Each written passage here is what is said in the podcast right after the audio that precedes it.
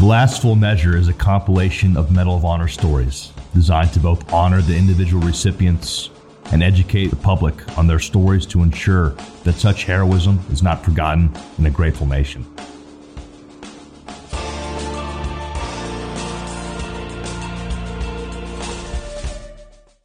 After learning that rebels had fired on the Stars and Stripes, William Pittenger, who was described as an accurate historian and practical astronomer, left teaching behind and joined the 2nd Regiment of Ohio Volunteers.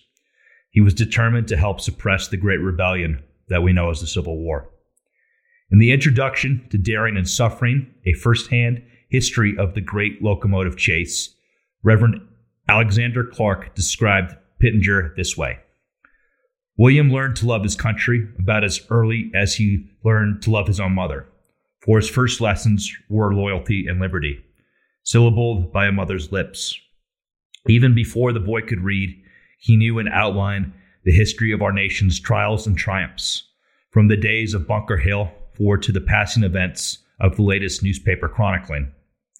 During his enlistment, Pittenger served as the Army correspondent for the Steubenville Herald sending letters to the publication that chronicled the Battle of Bull Run and other early conflicts. He also earned praise for his heroic conduct in battle, but gallantry was not the reason Corporal Pittenger became one of the earliest recipients of the Medal of Honor. He earned that award as one of Andrew's Raiders. Chattanooga, Tennessee is tucked into a curve of the windy Tennessee River. The richly forested Cumberland Plateau and the Appalachian Mountains rise at its back.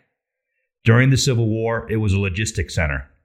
Supplies traveled the along Western and Atlantic Railroad, carrying supplies and ammunition from storehouses in Atlanta to Chattanooga. The rail was also essential for troop movements. Chattanooga was a prize the Union wanted to capture. At the time, cities were typically taken by siege. Troops would encircle the city, cut off supplies, and subject the residents to artillery bombardment. Chattanooga's geography made such an approach untenable. However, Kentuckian James Andrews had a very daring strategy. Andrews was a civilian agent of the Federal Intelligence Service. His job was to spy and scout for the Union Army. In 1863, returning from a foray deep in enemy territory, he presented Major General Ormsby Mitchel with a plan. Andrews and a small team of soldiers would isolate Chattanooga by destroying bridges and tracks along the main railroad line. The soldiers would then disable Confederate communications by clipping telegraph wires that were strung along the tracks. A successful raid would give Mitchel an opportunity to capture Chattanooga as Confederate reinforcements would be unable to travel to the city by train for days or even weeks.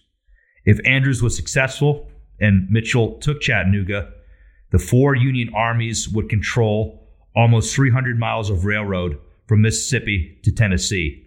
It was a tempting target with potential to deliver a strategic advantage. William Pittenger volunteered for the raid, writing, Nothing I had ever heard so fired my imagination. The idea of a few disguised men suddenly seizing a train far within the enemy lines, cutting the telegraph wires, burning bridges, and leaving the foe in helpless rage behind was the very sublimity and romance of war. Of course, I knew that any accident to the train, any premature discovery, or any failure of pre concentrated plans would mean death in its most repulsive form. But a soldier's business is to face death. Andrews Raiders did just that. Andrews, civilian William Campbell, and 20 soldiers from the 2nd, 21st, and 33rd Ohio Volunteer Infantry traveled by rail to Marietta, Georgia, 200 miles behind enemy lines.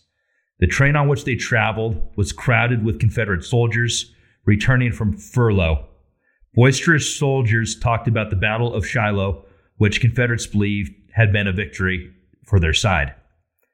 As the raiders traversed deep into enemy territory, they dreamed of burning the very bridges they were crossing on their return trip the next day. The next morning, the Raiders boarded a train heading north from Marietta. At the first stop in Big Shanty, which was better known today as Kennesaw, the Raiders hijacked a train called the General, while the rest of the passengers and the engineer were in the Lacy Hotel eating breakfast. One of the Raiders would describe the theft like this Oh, what a thrilling moment was that! For one moment of most intense suspense, all was still, then a pull, a jar, a clang, and we were flying away on our perilous journey. There are times in the life of a man when whole years of most intense enjoyment seem condensed into a single moment. It was so for me then. It was a moment of triumphant joy that will never return again. Not a dream of failure now shadowed my rapture. All had told us that the greatest difficulty was to reach and take possession of the engine, and after that, success was certain. As the Raiders steamed north, they stopped to destroy track and telegraph wires, leaving themselves safely away from the enemy ignorant of their endeavor. Also, that was not the case. William Fuller, the general's engineer, had begun to pursue the train as soon as it was stolen. The top speed for a wood powered steam engine was 15 to 20 miles an hour, and the general had to keep its schedule to avoid suspicion. Within a few hours, the raiders were in full retreat, pursued by Fuller and soldiers he collected along the way. To complicate matters, a heavy rain began to fall, saturating the wooden bridges that the raiders had hoped to burn. With great effort, they were able to set one box car afire. The general steamed onto a large, well covered bridge near Chickamauga, and the raiders decoupled the flaming boxcar, hoping it would burn the bridge and give them time to resupply. The general with the wood and water necessary to continue their escape. The enemy was too close. As the train uh, steamed off the bridge, the raiders saw the smoke and had heard the whistle of the pursuing train. The enemy pushed the fiery boxcar into the rain and left it smoldering on a side rail.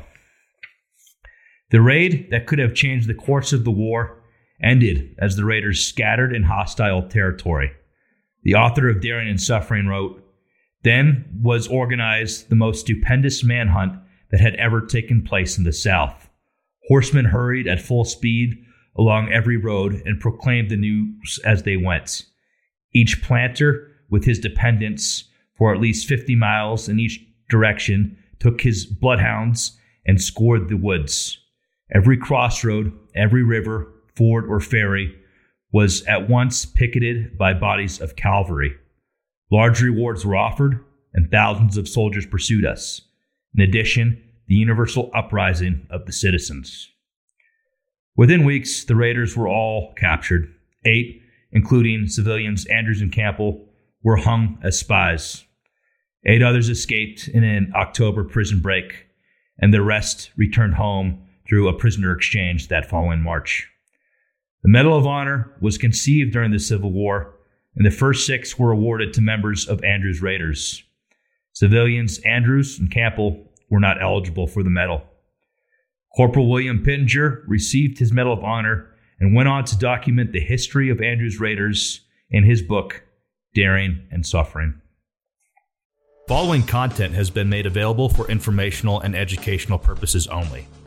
WealthVest does not make any representation or warranties with respect to the accuracy, applicability, fitness, or completeness of the content. WealthVest does not warrant the performance, effectiveness, or applicability of any of the sites listed or linked to any of the content.